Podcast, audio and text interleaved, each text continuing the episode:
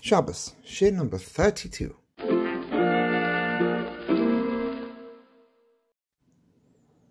So once we realize that Shabbos is Makor HaBracha, the source of everything, the key to spirituality, etc., etc., as we discussed all week long, what should we do on Shabbos? How can we utilize the day to make it meaningful?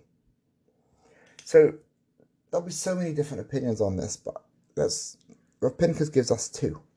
Number one, we need to guard Shabbos, taking care not to desecrate it. And number two, we need to remember. Oh, big deal. So you told me Shamar and Zachar. Well, that's not that original. So let's understand what those words mean and how we can utilize the, the even the idea that the Chumash gives us anyway. On a long Shabbos afternoon or evening, if we just sit around chatting, we desecrate Shabbos. The very fact that we forgot today is Shabbos is a desecration of Shabbos. Now, we're not suggesting here that social time, family time isn't in itself useful. Of course it is, and it can be very, very, it is very important. But if when we're hanging around, we're forgetting it's Shabbos, then we've broken Shabbos. All the more so if someone reads a book, even stories of tzaddikim, just to pass the time. For he is unaware that today is Shabbos. This person is not living Shabbos, and that's considered desecrating Shabbos. For the hours of Shabbos, we have to live with Shabbos as much as possible. Let's be a Shabbos, let's be Shabbostic, filling the time with learning, with Kedusha.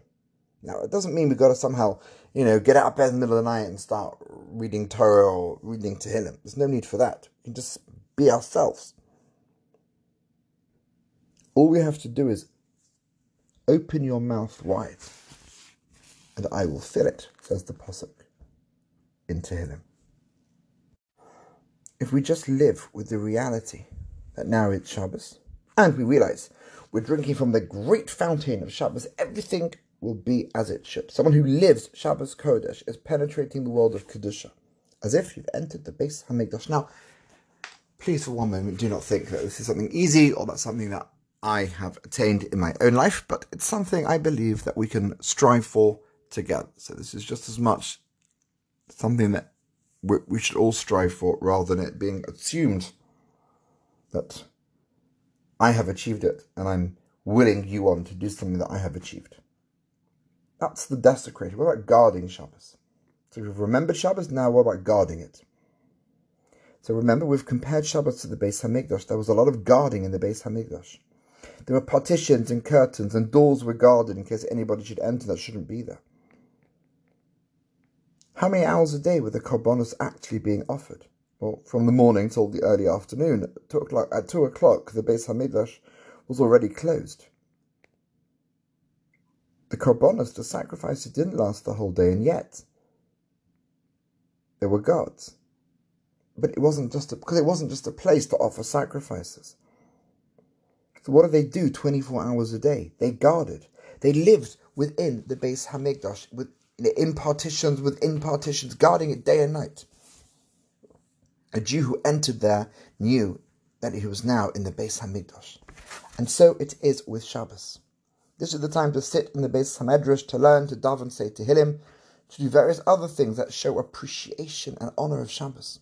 Not to engage in empty activities and talking silly things. That ruins the beauty. We have to guard the Kedusha, we have to be on guard, cognizant, aware Yes, the idea of a day of rest is sounds even more bizarre now because it's going to take a lot of effort to do all this, but that's the point of Shabbos.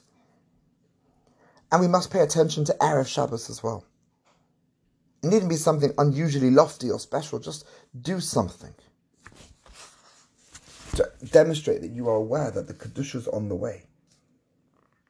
There was a certain rabbi who sat and learned every Erev Shabbos and continued learning all of Shabbos. And that was how he became great. Surely there are people who became great through different ways too. But it's the fact that you're using Erev Shabbos, Shabbos, and Motzei Shabbos. So that three-part time frame to be used to become greater people. Someone who does this, says Rav Pinchas, will open up before him worlds of siyata dishmaya, help from Hashem, because he'll be blessed by the Shabbos Kodesh itself, which is the foundation of all blessings. Have a fantastic day. Thank you.